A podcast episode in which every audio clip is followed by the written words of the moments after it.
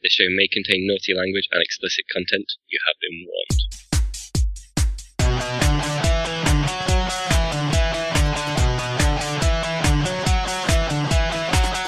Welcome to Facehammer, an Age of Sigmar podcast. Bringing you product reviews, news from the UK tournament scene, as well as some pro hobby tips. So stay tuned and get ready for some hammer to your face. Welcome to Facehammer episode 46. It's me, Russ the Facefeel, and I am joined by Terry, Paint and Lord of Change, Pike and Tom, Portugal Dad Maudsley. How you going, guys? All right. Yeah, very good. Cool. Why? Why are you Portugal, Dad? Because that's what his job was like last week or the week before. I was, I Oh, was he was to keep. I was keeping twelve people alive in Portugal for a week, and it was like, semi-successfully. Dad, what we doing today?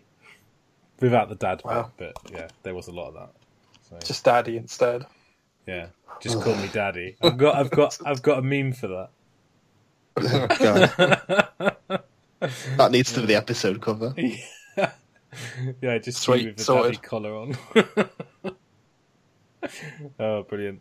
Yeah, so um, we haven't recorded for a bit because uh, some of us have been on holiday and uh, we've obviously run Facehammer and um, been quite busy. the final.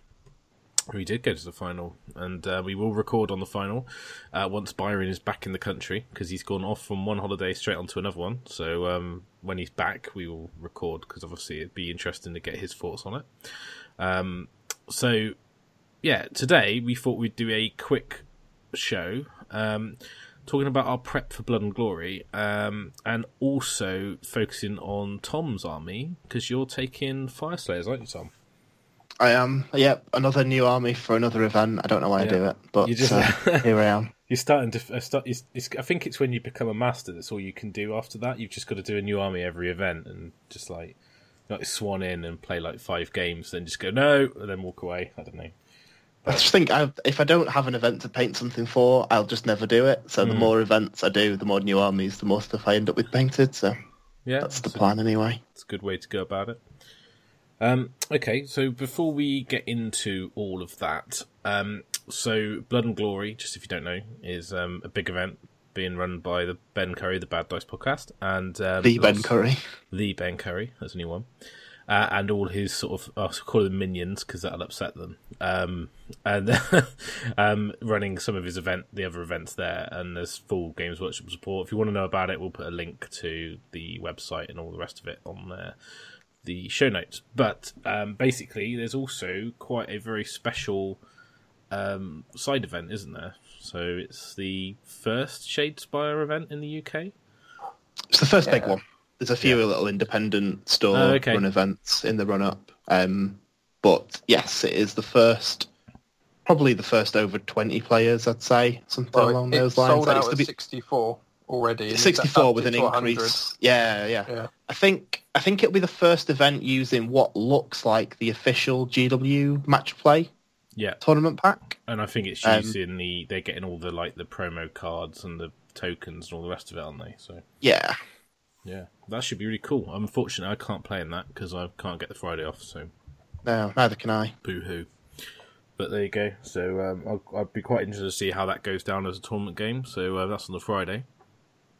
Um, so before we get into Tom's army, then um, Terry, what what are you doing for Blood and Glory? I'm working, well, I've been working on a new Lord of Change, which I've been putting up little snaps of over the last couple of weeks. Um, I don't know if I'm going to have it done in time for Blood and Glory because um, there's just too much detail on the model and I've committed to painting it a certain way now. So I don't want to rush it. So it might be Heat 1, January will be its first outing. I'll just finish it, take my time with it and then and then just get it out of the first GW event early January, maybe Masters, depending on um, what what comes first. It'd probably be the Masters actually, but You've got a backup. I think it is the haven't you? Masters. You've got a I- backup I've got- Lord change, haven't you? So. yeah, I've, I've got something I can use. I've al- I might get the Great Unclean One out again as well. It, you know that that gets me a lot of painting points and stuff Yeah. for Blood and Glory, so I might just take a bit more of a standard chilled out list. I mean, what I took to um, the final was effectively what I'm going to take. So it's it's, it's all right. Um, there's room to swap in the Great Unclean One for some other bits though, so I might do that. Um, but yeah, otherwise just uh, just smashing away with the with the uh, the hobby. Got to, got to finish off a display board, but other than that, I'm pretty much done because I'm not adding any any new units. Just upgrading units effectively. You Fair lucky enough. thing. Yeah. I had a massive wobble in my army. I wasn't sure what to take at all. Um, and uh, when we were in Portugal, I was like agonising over what I could take, and I was scraping up some Paladors, and I was trying to think, oh, how much time have I got? How much painting can I do? How much do I want to kill myself? And then I just decided, why don't I tidy up some of my old death models and and take a death army? And um, I played uh, Simon at the at the final, and I quite liked some of the things in his army. And I and he asked me in DM, "Oh, how would you make the army better?" And um, I, when I was in Portugal, I was thinking about his army composition, and I just decided to write a Grand Alliance Death Army. Um, get some input from from some of the people I was on holiday with, because obviously I was there with Tom and Les and Byron, so some decent Warhammer players to bounce ideas off, and um, came up with a list which I'm quite happy with, and um, I've got all the models painted to a basic level. Uh, I have decided to rebase them all uh, to paint them into the same scheme as my Nighthaunt bases, and um, I've ordered a display board.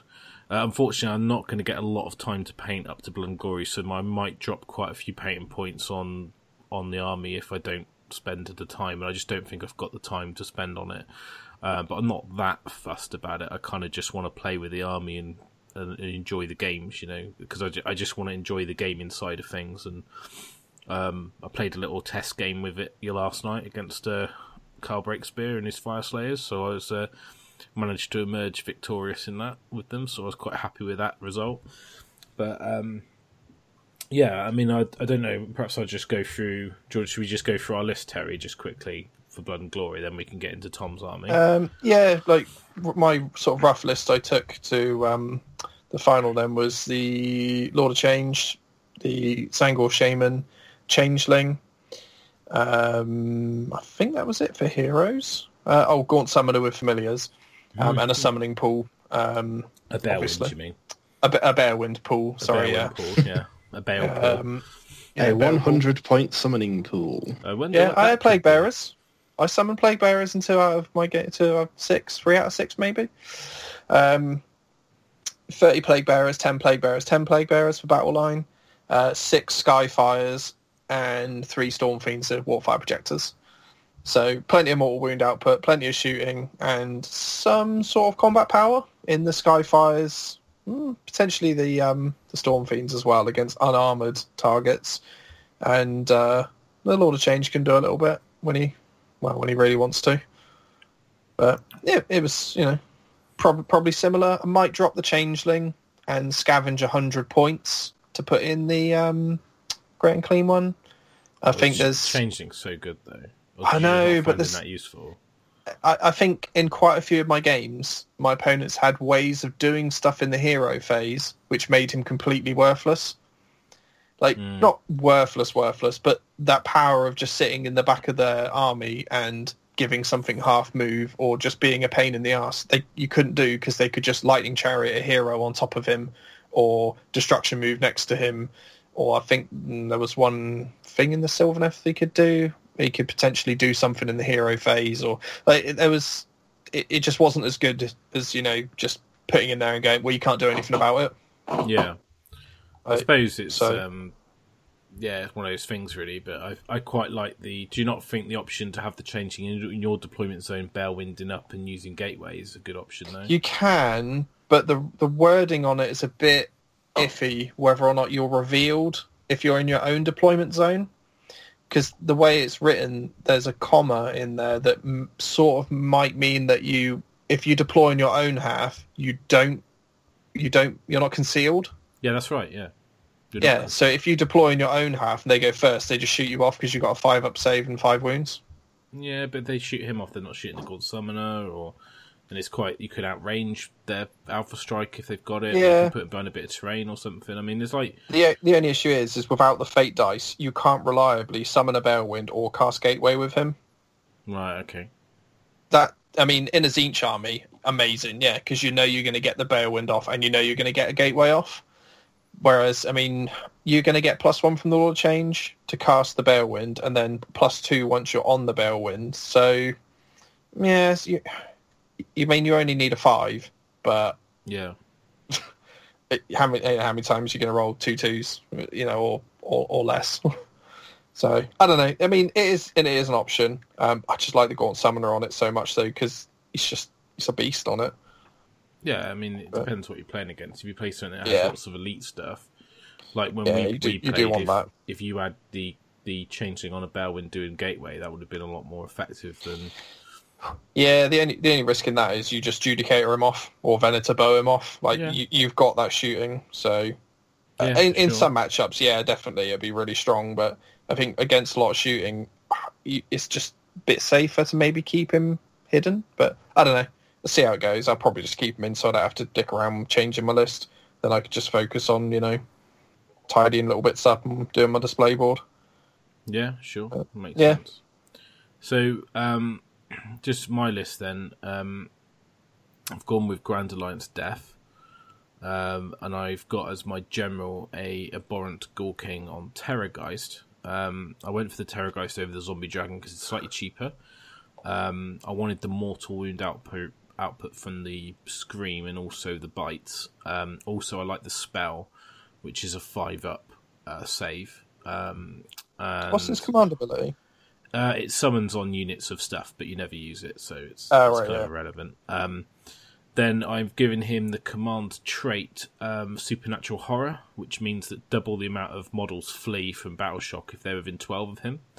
Mm, And nice. I've given him the Curse Book, so he's minus one to hit as well. So uh, he's quite tanky. shooting or just, Just within three. If you're within three, Yeah. it's minus one. If you're not got the Yeah. death keyword. Um, Still good though. So the idea is that in like the kind of he gives me mortal wounds uh, and a way to help break down big units if they're not immune to battle shock. Um, and he gives me a spell that allows my units to absorb a double turn. Um, because when you've got flesh eater stuff, if you get double turned, it you don't get to heal for two turns. It, it can be um, can mean that your unit dies. Um, so um, I've then got Arkhan the Black, um, and the reason, or sorry, Mortarch of Sacrament, or whatever he's called now. And the reason I've got him is uh, I have the model painted. I love that guy anyway. Uh, but also, Curse of the Years is just such a game breaking spell. Um, like you know, if it goes off and you you can just wipe a unit out with it. It's the threat of it is so good. It's just 18 inches. He's fast. He's really good at killing like small units of, of chaffy stuff. Um, I you know, so I figured well I'd run him as well. He's he's like a flying movement sixteen bear moth as well, so he can That's capture. good for duality as well, isn't it? Because you can get on that objective bloody quick with move 16. Yeah, exactly. He's he's proper solid. Um, then I've gone for a Varghulf courtier and then a Crypt Haunter courtier.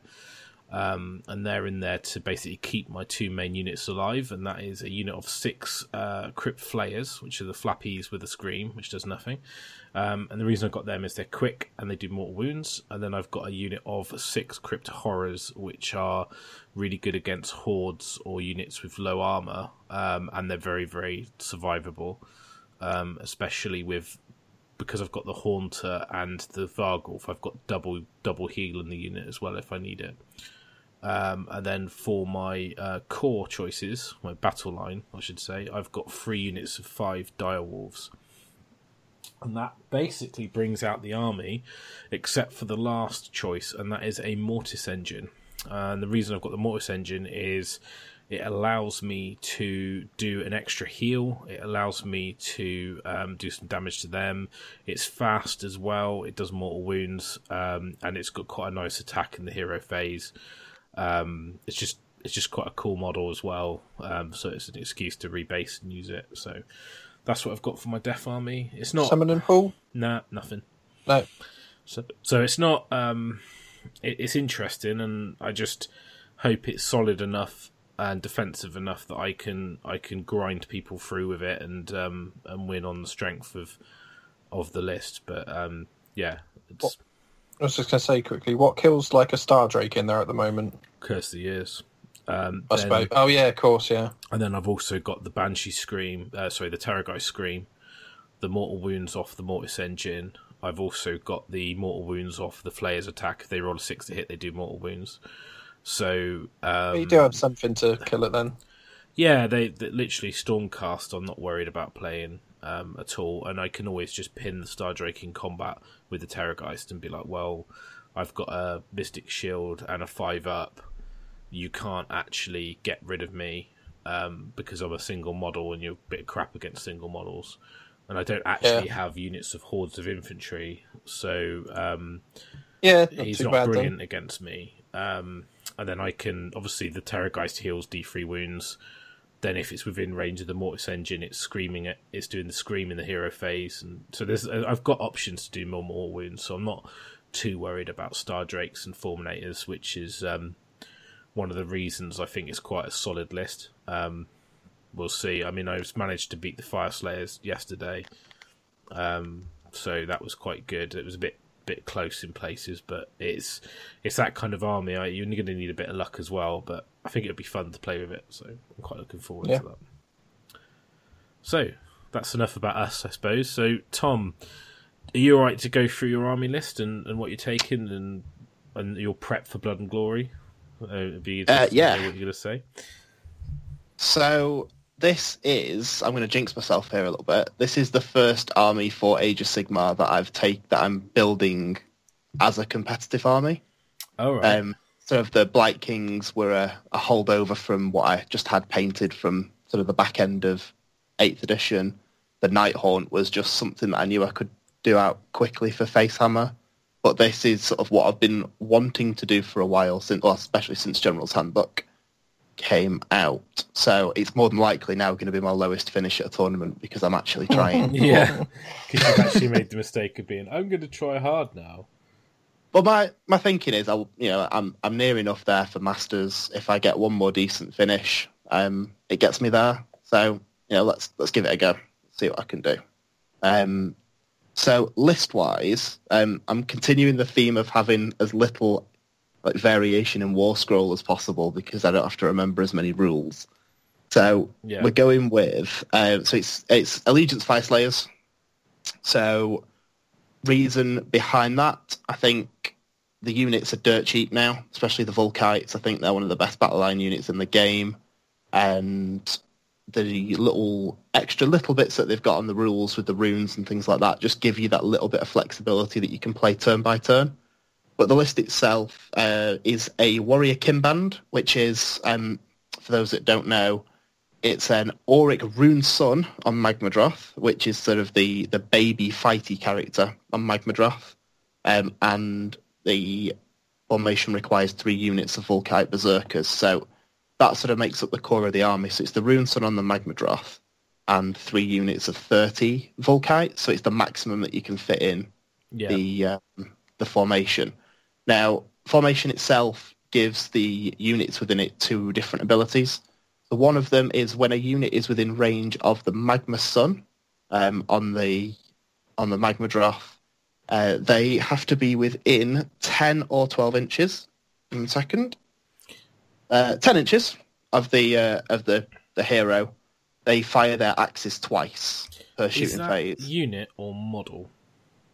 Uh, it's Because when we Uh, looked at it yesterday, it said a Vulkite Berserkers within range, and it was like, what does that mean, models or units? Because we we weren't sure. We played it as models, but the so I I am not sure that this is something that I've I've been sort of looking around to see how other people have been playing it on the Grand Alliance. The the consensus is units, okay, but um, that is mainly a consensus of people who are playing Fire Slayers. right, so okay. So um, I'm gonna you I'm gonna find need that out. Email Ben, I guess, or Mark. Yeah. So. um, I think Mark's doing the Age of Sigmar, and he just just give him a message. I'll tell you what what he's going to play it as. yeah. So it, it either way, um, you can still get a lot of a lot of models within range of him because you, your general's quite fast on the on the magma. Yeah, I was surprised. Um, it's like movement twelve, isn't he? So Yeah. So with you with your run, you can you can be within range of, of your army um, and still be shooting. And then the other ability that it gives the units is while they're within six inches of a unit from the sorry five inches of, a, of another unit from the same formation, they can pile in D3 plus three inches, Right, which just means these really big horde units. Um, it's a lot more difficult to trap them by sort of hitting them a couple of models in the flank, and then just watching the, the models like miles away trying to get into combat. They move sort of near enough twice as fast Yeah. get in, into range of things. So that's that's sort of the main bulk of the army. Um, other heroes, there's two basic Auric Runesmiters. So they're the guys that let units tunnel and uh, deploy within uh, outside of nine. Uh, they both have the ability that lets units within 20 inches reroll to wound in the hero phase. There's one battlesmith, which is the the standard bearer that gives you units rerollable armor saves. Uh, and there's a Grimwrath Berserker, just because I like the model. Um, yeah, it's cool as well, isn't it? Yeah, it's a really cool model, and he's got potential. I don't actually think he's particularly good, but he's just another hero.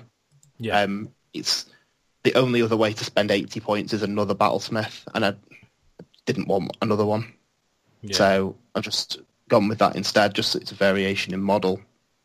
And then for allies, um, this was where I was really toying with different options. So a lot of people are playing with um, Kharadron allies. yeah. They're using the Sky Wardens or Endrin Riggers, or even just big units of Arcanaut Company with the Skyhooks Right. but I've gone sort of the opposite way. Rather than having something that's quite static and a, just a little bit shooty, um, I've just took the Celestant Prime. Right. Okay. So just a just a really aggro um, single model that again, because you've got so many things that deploy outside of nine, it gives the opponents massive headaches as to how to deploy. Mm. Do they want to bunch up? If they do, the, the Prime can do a lot of damage to them. The prime can be Or if like they spread out. as well, can't it? Because it's just, it's just like you could just Yeah. hold it up and just go. I'm going to clear that objective off. This is going to mean I'm going to I'm going to win on objective points. So yeah, he's, he's so flexible. He's the problem is in the age that we're in at the moment with Tzeentch and things like that, he's eight wounds with no save, yeah, no mortal wound save. So you've got to be really careful with how you play him. Um, Duality of Death, he's going to be really good because he's not a Behemoth. So he um, He he, benefits yeah. from the heals while he's contesting objectives and things like that. So again, it's, it's a model I've wanted to use for a while, and I think he fits really well into the the shock version of, of the list. I think he's a um, very underused model in the current game. I mean, he's like, he. I remember when he first came out, and he was just like, he was just Skyborn Slayers and the Prime. It's just like, yeah, it's all about the Prime. It's like Prime Time. It's like the big thing, and then he just people just stopped taking him, and it just kind of back in the wild west of AOS, and now like you don't see Uh, Everyone's very got Star. Drake Heaven. Yeah, Drake, Drake and Heaven. you, and you and you don't get both of them. No. Well, you do, but you don't get much else then. Yeah, exactly. Um, and what you say, you were saying before I interrupted you, saying that if they bunch up, you can drop the prime early and use his um, scepter to do D three mortals, can't you? In like a little cloud bubble from the early on. Yeah, it just turns into a a, a major relictor, not relictor, castellan. Yeah. is that right? Heralder. Heraldor. Bloody yeah. hell, there eventually. Um, so he can just start, yeah, pinging off the D three mortals on on everything Yeah. if they bunch up because you just put the point, use his dice to get you a six, and start hammering away at the mortal wounds that way. Um, and then you don't have to be as aggressive with the the slayers. So you've got that option with with two units of thirty guys that are coming up and the prime that's coming down. So much flexibility in turn one as to how you deploy, or even turn two in some cases Yeah. and then Prime, if if if needed, can stay up there for a couple of turns and come down and just start swinging, and uh, hopefully, yeah, so as you say, clear an objective off or something later on. So is that, In that the entire army? Like you've you've got three is- yeah. big units and then characters basically in the Magmadroth. Exactly, yeah. So the scenario play is going to be interesting because some of them with the multiple objectives, I'm just going to have to rely on the size of the units Yeah. to to help contest multiples, um, or sort of not contest multiples because you can't, but at least put the footprint around a couple just Yeah. so that gives you the option. Um, one of the things for, for taking the prime as well is I really wanted an army that could get the major in knife to the heart. hmm So that in my in my head is where tournaments are won and lost on that scenario. Yeah. So I think if you if you can manage the major on that, you put yourself at a massive advantage going forward because it's quite a hard mission to get the major on. Yeah, yeah. I think totally able to being able to pop up with sixty blokes and the prime around their objective while still having thirty a character and a rerollable armor save around yours, and with the four up save from the mortals and the wounds going through, the unit's not going anywhere quickly and it's immune to battle shock. So, oh yeah, that should be something that I mentioned actually, item wise. So command trait on the uh, the general on the magma droth is that all units within 12 inches are immune to battle shock. Yeah. So again, you can do some funky tailing of units to be within 12 at all times, um, or if you're not bothered about the units going forward, they can the magma droth can hang back and just protect objectives for you. The um,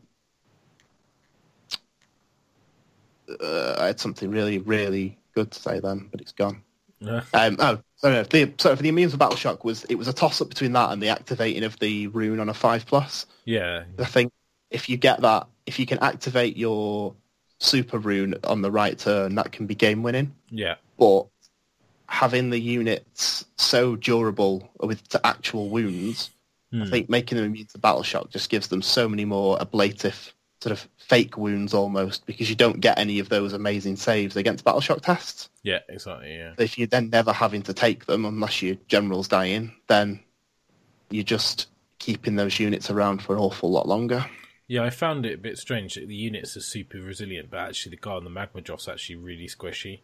So if you Yeah. can get into him and kill him, then it really breaks the all the synergy of the army. If you can get rid of him, because that's how I basically beat Carl. I killed that model, and then suddenly his units were just crumbling to bits because of battle shock. And with Yeah. my How um, many how many wounds has that got? twelve, I think. Yeah, the Oh. Magmadroth. Yeah, not not that. It's only four up save as well, isn't it? Yeah, four up with no mortal wounds Yeah. save. So it's uh, Yes. You just got you just got to keep it protected. If you Carl kind of launched it into my army, so it, it, it got killed. But um, yeah, Yeah, so that my my thinking behind it is is more that he's probably going to die, yeah, but with the, having the prime and the two tunneling units, the idea is is to cause enough damage beforehand. you can you can almost guarantee that he doesn't die turn one, mm. and then if you can pop up, get the benefit of him for that one turn, and then put yourself in a position where you're so far ahead that it doesn't really matter. yeah, yeah, of course. So um, you can kind of just aim to sort of get ahead in the first couple of turns, and then it doesn't matter if he goes, then does it? So Yeah, exactly. so um, Um, just One of the other items, sorry, No, um, because I've got the formation, I've got access to one extra artifact, Mhm. and that is, I believe it is called the Ash Plume Sigil. that's which is essentially a spell. yeah, Yeah, it's Yeah. a dispel scroll within 18 inches. I think being able to tunnel your guy with it to within 18 inches of the key wizard, yeah. and again, really just useful. stopping that one spell that one time yeah, will make a, make a massive difference as well. Yeah, I had that against Arkhan. He used it to shut down Curse of the Years. Um, but then the next turn, Curse of the Years took off his big unit of uh, Hearthguard berserkers. So it was uh, What, just all the way down yeah, to the one? all the way down, take them off. yeah, it was amazing. So um, yeah, Yeah. but that that scroll is really really useful. It's just like the auto stop, the one thing you don't want going off. yeah, it's just uh, that that Tzeentch. I think I think the list's really good against Tzeentch, Yeah, and you, you just want to be able to come up and shut down the perhaps the usually the Gaunt Summoner, I suppose, yeah, on that one turn, and then afterwards you should should be all right. But you're super resilient to mortal wounds, aren't you? And you've got the throwing attacks from the axes, and you can double the range with the rune. Is that right? Is that the one of the Yeah, runes you can that- burn? that's that's generally going to be your turn one rune. So you can pop up double axe, double range, double throw, immune to battle shock anyway because you're within twelve of your dude, and then um, yeah, go from there. Um, I found the the mortal wounds on a wound roll of a six, is it or double damage? I think it is. It's double damage, isn't Yeah, it? double, double damage on wound roll of a six. um, with the re-roll into wound as well from the, the guy shaking his key at him. That was uh, that was pretty Yeah. good as well. So That's it. You like you get it's really it's a really difficult one. I think we were talking about this when we were um, when we were away as to whether you want the first or second turn Yeah. with the fire slayers because if you if you let the opponent go first, they can spread out, they can stop you coming up a little bit, they can do some shenanigans with sort of board control. But getting that double, so coming up and activating the throwing axe rune, and then even if they have then spread out, you've got the opportunity to activate the movement rune potentially, Yeah. so that you're still sort of right in their face if you get the double turn. It, it's going to be it's going to really depend on the army that you play against, but I think I think it depends on the scenario that as well. option- Yeah, definitely. Like uh, Blood and Glory, for example, you probably just want to go first, deploy on the objectives, and and just sort of see what happens from Or there. Battle for, Battle for the Pass, that one you're talking about, or Total Conquest? Blood and Glory is I call it? one, and isn't it? Yeah. It's the yeah Battle for the Pass is Blood and Uh, Glory now, but the other way around, isn't Uh, it? Border War it is now, but Blood and Glory's gone. okay, gone. sure. But yeah, I know what you meant. So Battle, yeah, Battle for the Pass, the, dim- the the diamond objectives. the one where you score two and then four for theirs, one for yours. Yeah, yeah, yeah, yeah. that's the one.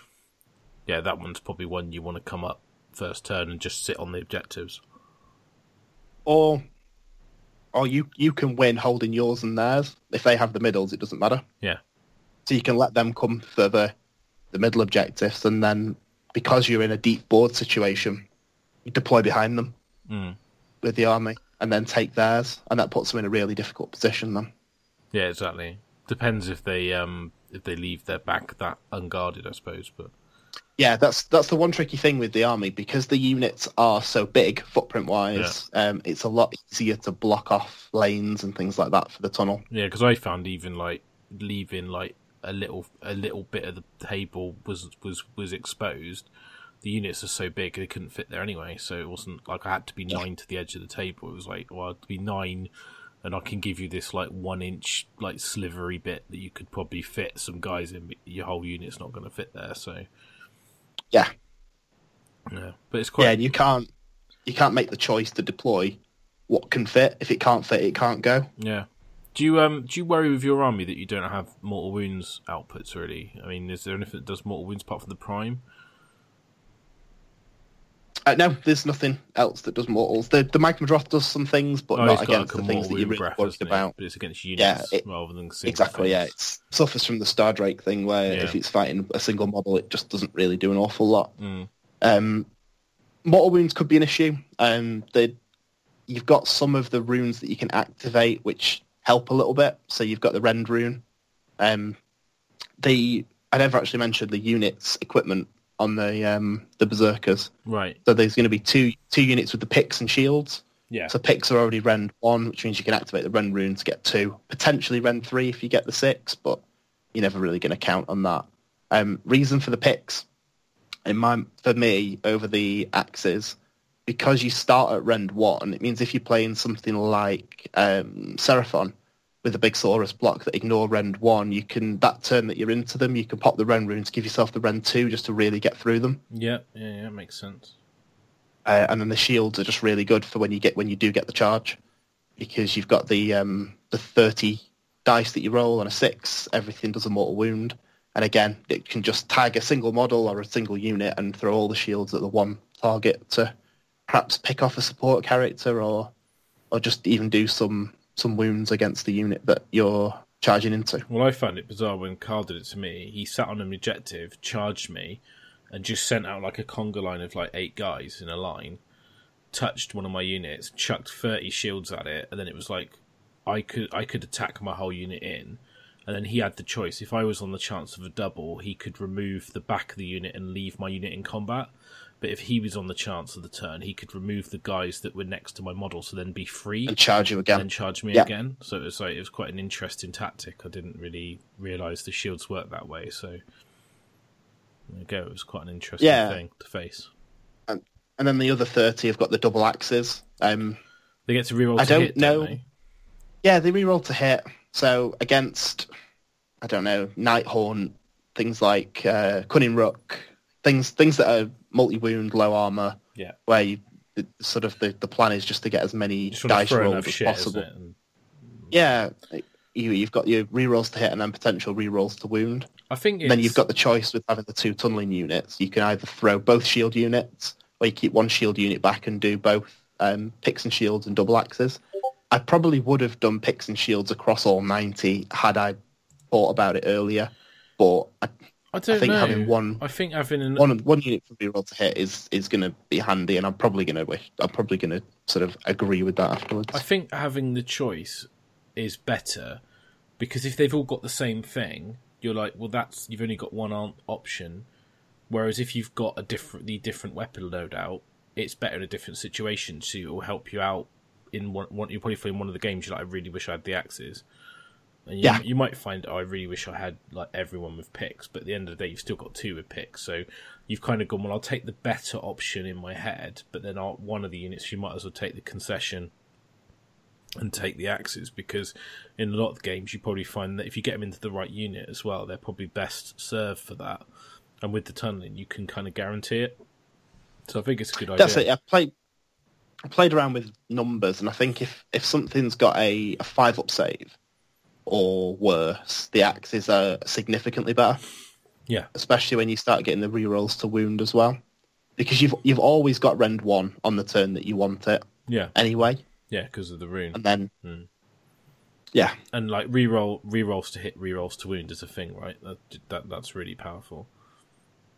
definitely yeah, especially when you've got potentially damn terrain as well, depending yeah, on. Uh, you've got the D3 wounds taken from damn terrain and you get the mortal save against it, like it's you- you're at no loss really to take it unless you're on that hovering above the 20 line for um for guys left in the unit. Yeah, So I think it's it's going to be an interesting list. I think the games might be quite quick, even though there's a lot of models in the army.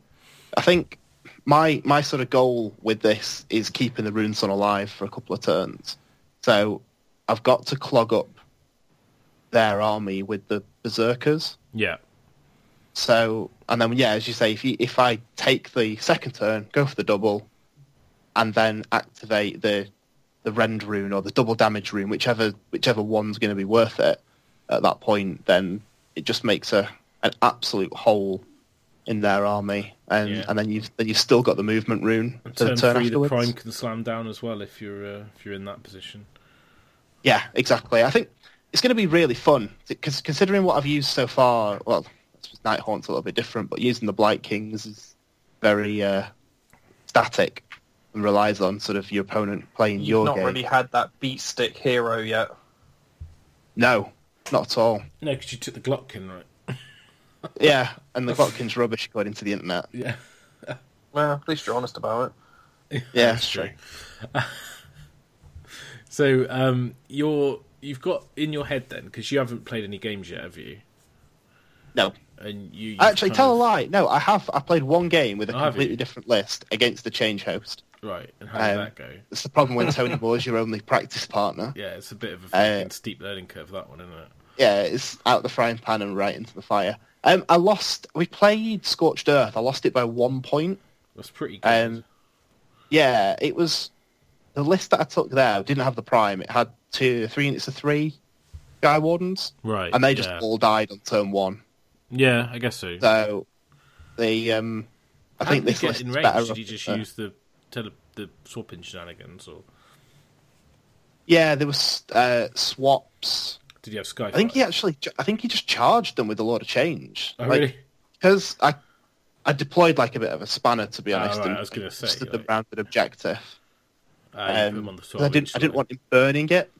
Yeah, that's the problem with that mission. Yeah, I think that if an army can only go for one of the one of the burns, then I can just line thirty slayers up across all three. And that yeah, should That's true. that sort of burny shenanigans, and then I've got a big chance of getting a couple of burns going forward. Because I found So yeah, that, that's one um, practice game. I found in Scorched Earth that I, de- I deployed badly with my Nighthaunts when I played it because I put them on the objectives, and it's like if I had them further back, he wouldn't have been able to charge them to get onto the objectives to burn them. Yeah, that's a mistake I've made as well. And you then- think you're doing then- yourself a favour, but actually you're making it easier for them. Yeah, exactly. Uh, But but then he, what he could have done is he could have used the fate dice to run the units, and they could have just got within range. Um, but obviously, then if they're skyfires and they're running, they're not shooting. So maybe it's okay. But Yeah, then if you if you can if they burn an objective but then lose the big unit of Skyfires, then I think you're up. yeah, and they've used a fate at dice six to do it as well, which is Yeah. kind of, and that unit didn't shoot. yeah, So which is you, a big you've won. Yeah, you've won a lot of little battles there. Yeah, so I think I think I in in hindsight play it better, but it's kind of the it's a scenario that doesn't give you any um, sort of grace if you make a slight mistake, isn't it? Because Exactly. you yeah. can't pull the objective back if they've burnt it down. You're like, oh god, Yeah. And I think in that game as well, uh, the, the army was half built and nowhere near painted, and I, for some reason, I can't play with unpainted models. Like I play really badly when I'm using unpainted stuff. you just don't care, just don't care about them. Just throw them across the room. Like yeah, whatever. Yeah, whatever. Uh, but yeah, you're going to say anyway. So in theory, what? Um, uh, I can't remember what I was going to say. Um, brilliant. um, um, anyway, um, so your in terms of your army um, in scenarios, which ones are you kind of thinking that's a strong one for me, or that's one I'm going to struggle with, or is it entirely dependent on who you play and which mission? armies are going to make a, a difference, definitely. I think Knife to the Heart is going to be an interesting one. Um, I think that is again that's the that's the scenario I'm targeting with the list to try and to try and get the major in that because you can go you can be really good at all the other scenarios, but if you don't get a major in Knife to the Heart, you can't win the event Well, unless no one gets a major. yeah, in it, or in Blood and Glory, you've got painting points as well and things like that. But as I think as a theory, that's that's sound. And so one of the things I think I'm going to struggle with, and I know I mentioned it a little bit earlier on, is duality yeah, because a lot of my heroes don't move onto objectives. yeah. They set up, don't they? They they set up on them. Which so don't count as taking them. yeah, it just it just means I'm playing it maybe playing a turn behind. Or I let them go first and, and charge onto them and things. So But this, in, in theory, you could let them let them go first, go onto it, then just pop up and double double axe and all the rest of it, and just kill the heroes, and then take Yeah, double axe and turn, and then shield just take and them yourselves, and then you, you're winning, then aren't you? Yeah, that's it. You don't need to be on them from turn one as long as what is on them is killable. Yeah. Yeah, you Um, wouldn't want a Star Drake landed on one, would you? So um, because you don't have a lot of mortal No. do you? So it's not it's quite a tough model for you to deal with early game as well, because the prime won't be powerful enough to go in and kill it. So yeah, so you, yeah, you don't want that going on in turn one. And Star Drake does worry me a little bit. That's that's one of the, the things. I think again though, like having played against Stormcast four rounds out of five at Facehammer, it, if you can just tie it up, it, it doesn't do an awful lot. Now, no, it doesn't. But in against duality, it bigger doesn't units, need it to, does it? It just needs to stand on an objective. Exactly. Yeah. And once it's there, I think I can kill one, but I need to do it in the turn that I get the rend rune on. Yeah. Yeah. And if I get if I get the rend three, I'm laughing. But Yeah, it's tough. I mean, um, it is killable, but it's just it is. This is one of those models that's pain to deal with, it, isn't it? So, um, it's quite interesting. I played Carl with Total Conquest. He didn't have the same list as you, but he had a similar. He had that same formation. He had a diff, He had the Lords of the Lodge um, in Total Conquest, um, and I found that that's actually seems like it'd be a really good mission, but I actually think it's quite hard because with the deployment, it's quite easy to get the Fyreslayers away enough from your units with chaffy units to, to allow you to be able to formulate a, a proper counter attack. yeah, remind me, Total Conquest is the funky deployment one. Yeah, the funky deployment. So it's it's like you're deploying diagonally across the table, but Yeah. it's in like a step, and then you you get one point for an objective, but two if you take it off of your opponent. Um, Yeah, that uh, that one. I think it's just a case of playing the long game. yeah, because if they're if they're splitting the army up to get the say three objectives, yeah, then if if I can take one or two from them, chances are I'm not going to lose it. Mm. So I think when you mentioned Carl's list, he had quite a lot of smaller units. We had two thirties and a fifteen, and then a ten and a five, and then some characters and a Magmadroth. So a few. Okay, so he stored a couple of big units, Yeah. but one of them died to Curse of Years. So Yeah, yeah, so that was on turn three Um, though. So I mean, he was up on the Okay. scenario at that point, but I was able to because I'd killed the Runeson and I had um, cursed the ears off one of the his main combat unit, and I was basically grind and because I'm playing my Death Army is very resilient and it comes back to life. It was just grinding off the Fyreslayers better than they were surviving, and as Yeah. soon as the the immune to battle shock went and he'd used that rune on turn one as well. Um, I was able. he used the immune to battle shock rune on turn one. Yeah. Um, Okay. Because he took position and then used it to try and retain protection, but because the the way the board spread out, you couldn't really use the bubble from the Magmadroth to protect all your units.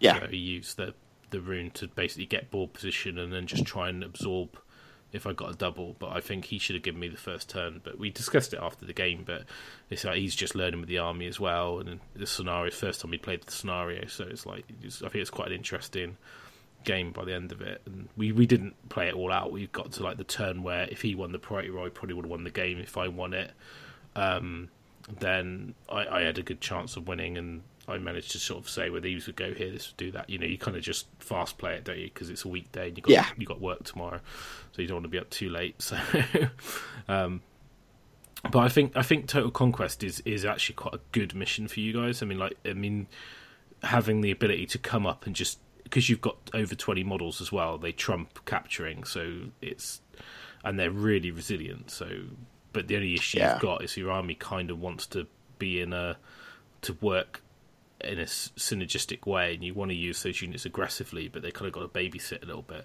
but the prime's fantastic in that because he can come and drop and go for their home there's what i call the home objective is the one that's in your deep deployment zone if that makes sense so yeah. it's um, I think yeah, I think it's good. But I mean, so do you, you think Scorched Earth is that is that a good mission for you? Because you could just pop up, charge, I assume, and then burn the objectives. Is that That's the plan.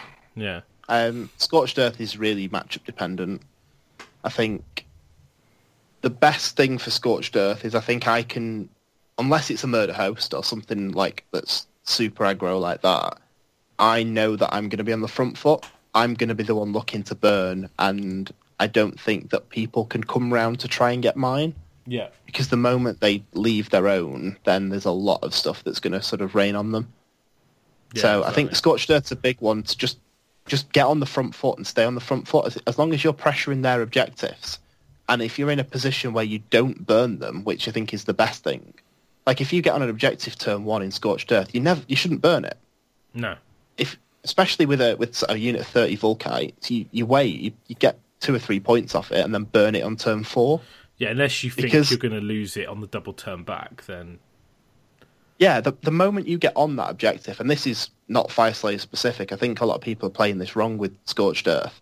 The moment that you get on that objective, if you burn it, you all you take away any incentive for the opponent to come and deal with that unit. yeah, Whereas if you're on there scoring points every turn, it just gives them that glimmer of hope that they can get it back, and it's just another choice that the opponent has to make.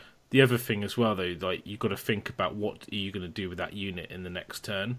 So if you're on for a double turn, for example, and you're on it, if you don't burn it and then you win the turn roll, and you're suddenly your hard alpha strike unit has to sit on it because they you've got nothing else that can get there, you're like, oh, I, I wish I burnt it because I could have then gone and attacked the middle objective or another objective. So um, The thing is with the with the berserkers, the units are big enough that you can do like bit of both. you can yeah. be yeah you can be attacking an objective if you then don't but you kill the thing that's one, can't attacking- you? So yeah exactly but it gives you the choice so if you tail your unit back towards the other objective you attack the other one because they're only what 18 inches apart 24 apart twenty four, I think. Yeah.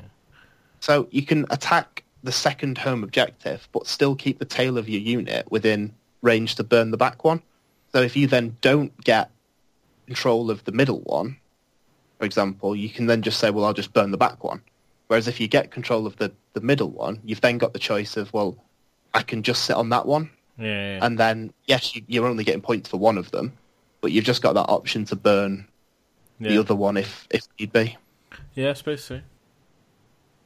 So that's uh, Scorched Earth. So what about um, Star Strike then? Is that, that a mission you're going to be good at, or you're not sure? I think that's an, an iffy one. I think eh, eh, it, it, I'm considering sort of unorthodox deployment strategies in Star Strike Hmm. and sort of just not coming on the board for a, a turn. Just waiting to see where things Yeah, but appear. that's the beauty of your army. You can just Yeah. come down when you know where stuff's going to be, and you've got the prime to come down later on, so you know you're going to get one of those stars later on in the game. That's and then um, I'm I'm right in thinking Star Strike you score points equal to the battle round. Yeah, Yeah. So if you just pinch the opponent's one in turn five, it's five points. yeah, Well, well, yeah, you could just drop down at the end uh, in your four, snag their Yeah. one, clean it off, get four. Hopefully, you tank it for five. That's nine points just from the prime on his own. Yeah, That's pretty good. I think the the prime's going to be really good in that mission, but I think the problem you've got is that are you going to allow yourself enough room to compete for the objectives when they drop, or are they going to basically be able to almost like body you out because you don't really have anything on the table, do you? Um, I suppose you've got one No, unit but- of Vulkites you can run into the middle of the table and just like, you know, and in in some cases you you, you might not tunnel. If it's a horde army, you just deploy on the board Yeah. because you've always got the plus four move room for the turn that things start dropping. yeah, that's true. So you know you you could be you could be running 14 inches Yeah, and that on that turn. That's pretty viable, isn't it? I mean, that's that's enough speed to get to an objective. If you're in an essential line of the table, you know, there's probably enough speed to get to any of the objectives you need to. Yeah. Um, And again, the, like even if you're not there on the turn it comes down, the, the the late game's what matters in that scenario. yeah, that's true. As long as you don't fall too far behind. Yeah, I guess Uh, so. It seems logical. Um, so, any any other scenario tidbits you want to give away before the event, so people know what to do against you, or are you uh, are you happy to to sort of wrap up there with these scenarios? That's I think that they're sort of my initial thoughts. They they could be right, they could be wrong. Yeah, Without without having played many games, you know, one against Change Host, which doesn't really count. and it wasn't the same I list as am- well, was it? So. No, I'm I'm purely working on theory, which I have done every time I've played an AOS event. So Yeah, you've done I- all right I think- considering. I was going to say you do have a pretty good win rate though, so you can't, you know, can't really say it's bad. I, I, Instinct is is roughly all right. I think. I think there's there's going to be some. Yeah. I think the the shock version, like this this sort of version of the list, if somebody's not played against it and doesn't know how to deal with it, I think will be quite not an easy game, but it, it would it was not going to be too difficult think- to, to get really far up. I think people will just not realise the synergies and how to break the synergies down. Because it's like when I Yeah. played Carl, and it was like, "What's that guy do?" And he's like, "He does this thing," and it, it, all the stuff seems a little bit random and doesn't really seem like other abilities from other armies that do the same thing. It's a bit like the banner. So, like the Battlesmith, for example, it's like, oh, you just in your hero phase, you just say that he's raising the icon, but you don't actually plant it. Yeah, he so just, you just like, you just go I'm well waving have- the icon. It's like what? So it's like, but what's quite interesting about that is you can't retreat if you use units can't retreat if they're within eight of him. So Yeah. that's quite important. It could be anyway. Um, but then like you can do this the def- none defile the icon thing if he dies, and then you can basically re-roll. Is it hits and wounds? Hit a and- wound but can't move or something yeah, along those other lines. than to pile in. So The, the no retreat one's quite interesting because you can still play around that a little bit and you can get your re-rolls within eight and then just for your casualties in their turn, take off the ones that are within eight and then retreat the turn after. yeah, yeah, it makes sense. So it's if, if you've only got one model with eight, it's it's not really that much of a hindrance. I can't see them in many places that you're going to want to retreat with the army anyway. But No, but you know, you never uh, know if it's. yeah, Um, but I just think it's like rules like that, like that model, not really knowing that he's the guy that's giving you the reroll armor saves. If you don't target him, then that's that's quite a big deal, you know. Mm. And he's only got five wounds, so it's like if you kill him, the, the not re-rolling saves is is a massive um, kind of like a portion of your survivability is gone, you know. yeah, So uh, and it's like the the uh, Magmadroth is actually does mortal wounds if you hurt him, and then you roll under, and then he does extra mortal wounds. But if you just kill him in one hit, he doesn't do any damage. Oh yeah, the, the Magmadroth in reality is pretty rubbish. Yeah. To be honest.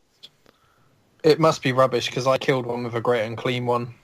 It's rubbish, but it's also pretty key to your army, isn't it? So Yeah, that I think one of the biggest reasons to take the guy on the Magmadroth is just to increase his base size, yeah, just so all of you within X inches can be. Um, because you Find can out take that bit on foot, can't you? So yeah, you can do that on foot in the Kinband, but then you've got to tunnel him to get the effect of him because he's just not quick enough to keep up with your tunneling units. yeah, and also it gives makes him more survivable, doesn't it? I mean, technically, Yeah. So no, that's cool. Um, okay then, so we talked about scenarios and your list and and stuff.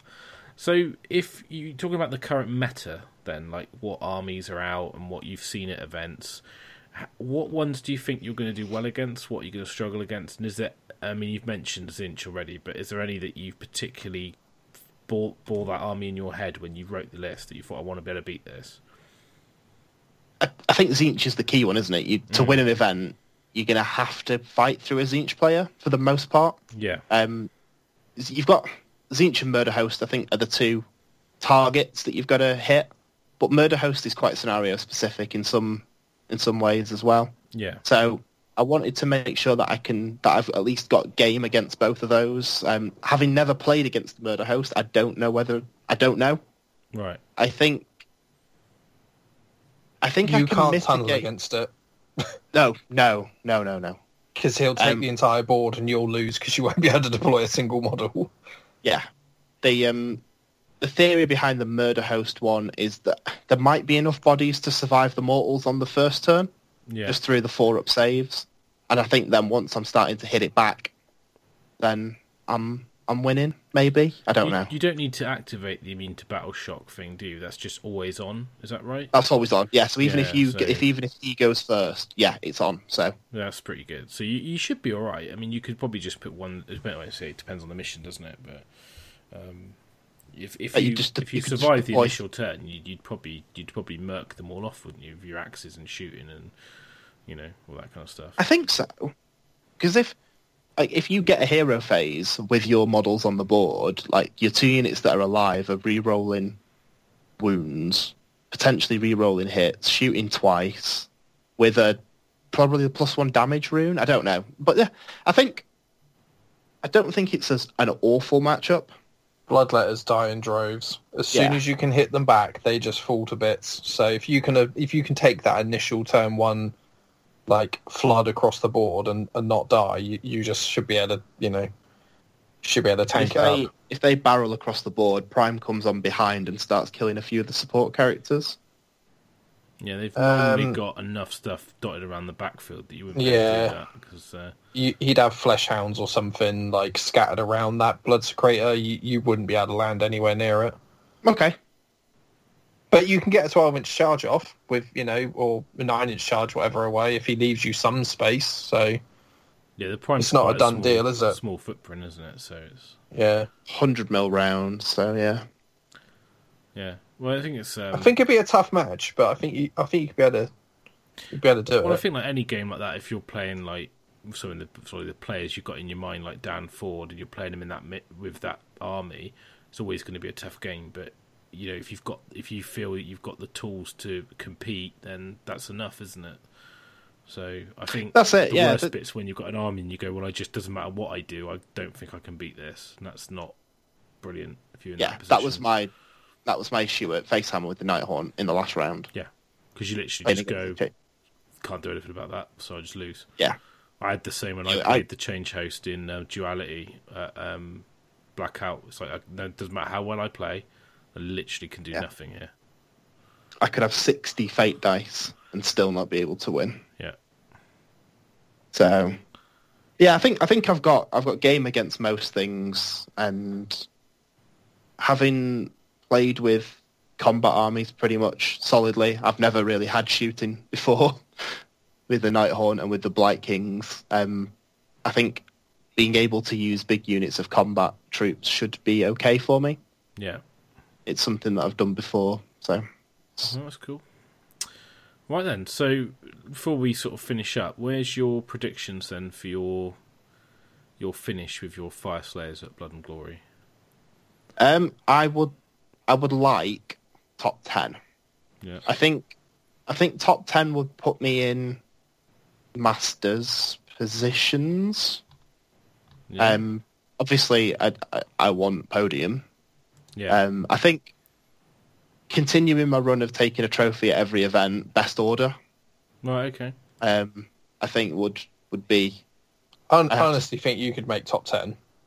It's going to be a hundred plus players potentially at the moment. So in that size field, I, I reckon you do you do well. Yeah, I, I- I think top ten's easily achievable. Not not it's not a dead cert or anything like that because the army It's can just massively fall draw apart. And in, isn't it? and yeah, in big Yeah. in big events like this and like South Coast GT, if you get you could draw Jack Armstrong in round one, lose your game, and then play somebody else who's really good who just happened to have a rough draw as well. Yeah. Yeah. So you can almost be playing your games five and six on games one and two. Yeah. Yeah. yeah.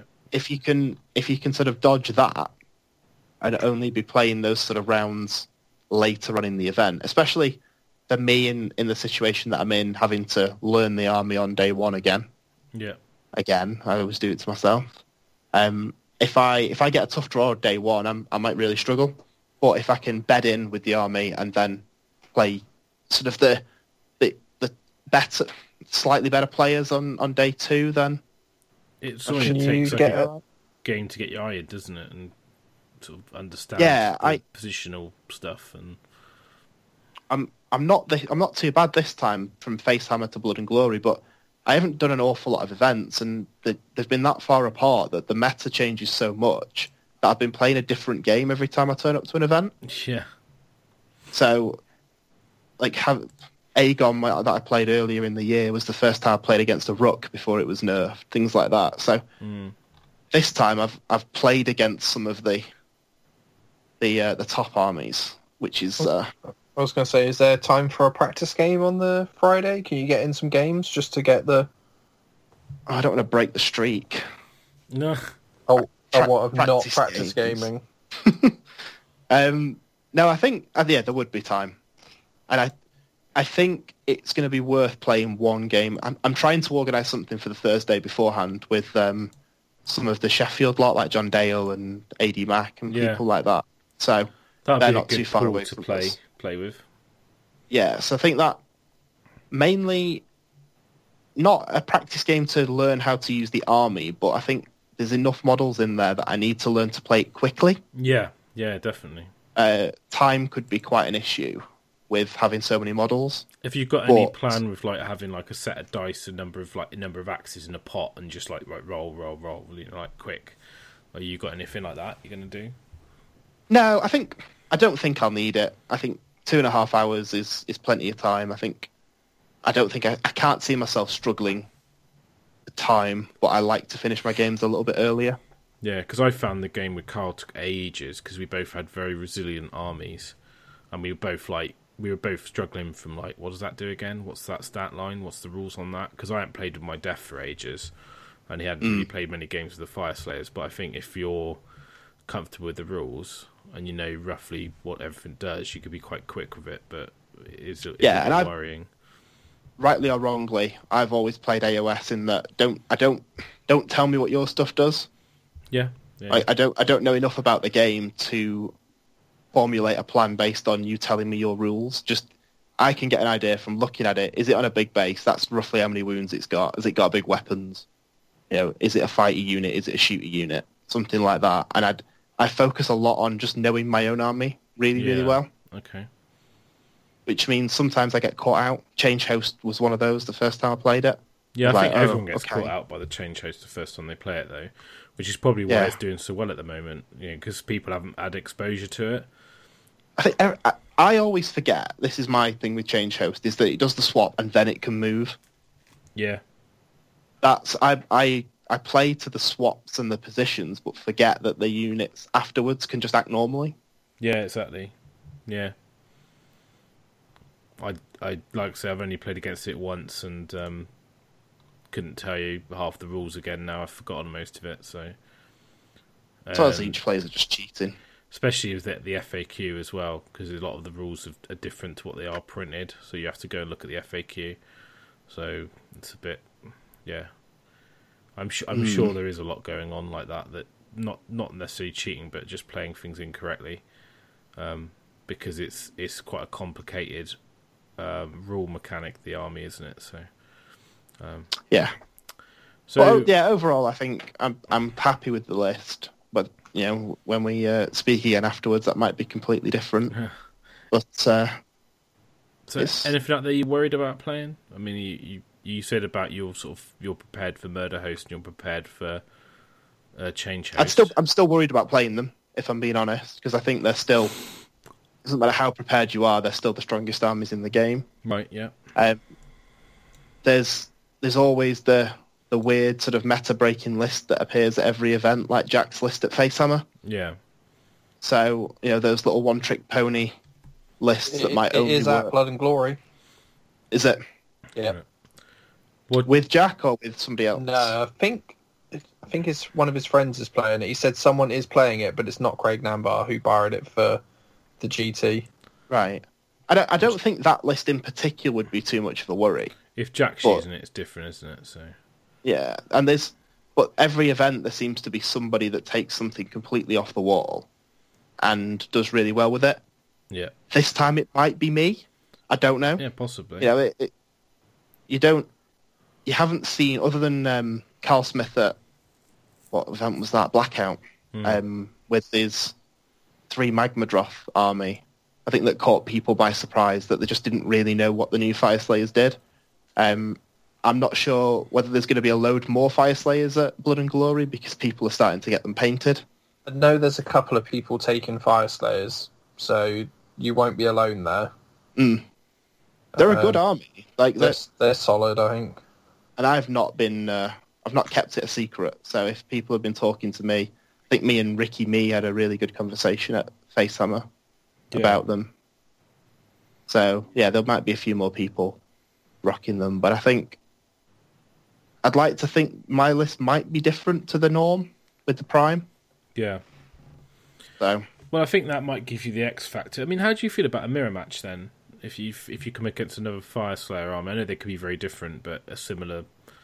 Is it just just play better, Um, or is it? I think it's whoever can kill the support pieces. Yeah, So you want every turn you want to be knocking one rule off your opponent's army. yeah, So if you can, perhaps if you can come up and kill the the reroll armor saves, for example, like if you can get up on that sort of one for one exchange of special rules, then you should, in theory, get the win. yeah, Um, I would, I would say it would if the, if the lists were near enough identical, it would be whoever killed the immune to battle shock first yeah. Okay. because or the, the, whoever goes first would probably do better because the moment that I knock a unit down to less than 20 and reduce that ward save on them then yeah, you're you're sort of you, you're winning the trade off yeah. It's a good point. I and mean, there's, do you it's the opportunity if you go on sorry I was just gonna say, um, do you, do you find that like how many drops is your army? I mean, how how many deployments is it?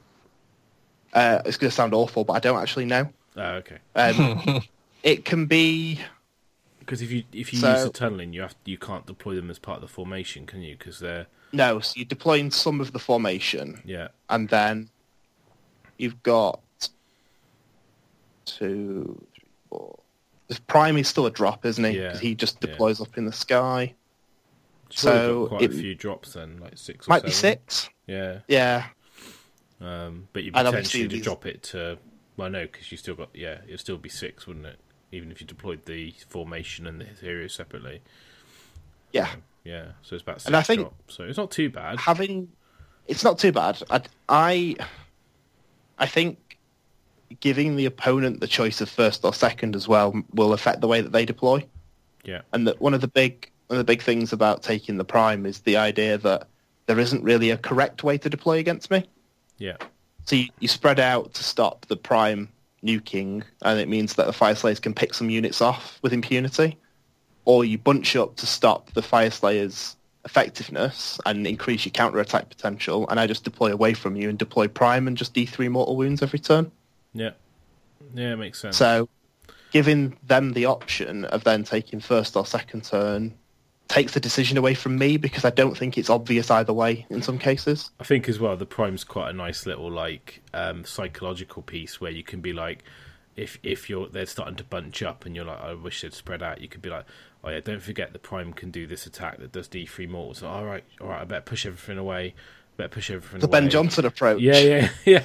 Psycho- yeah. Psychological Warhammer. Or, or you go, or you go. Oh, you know, I can come up from anywhere.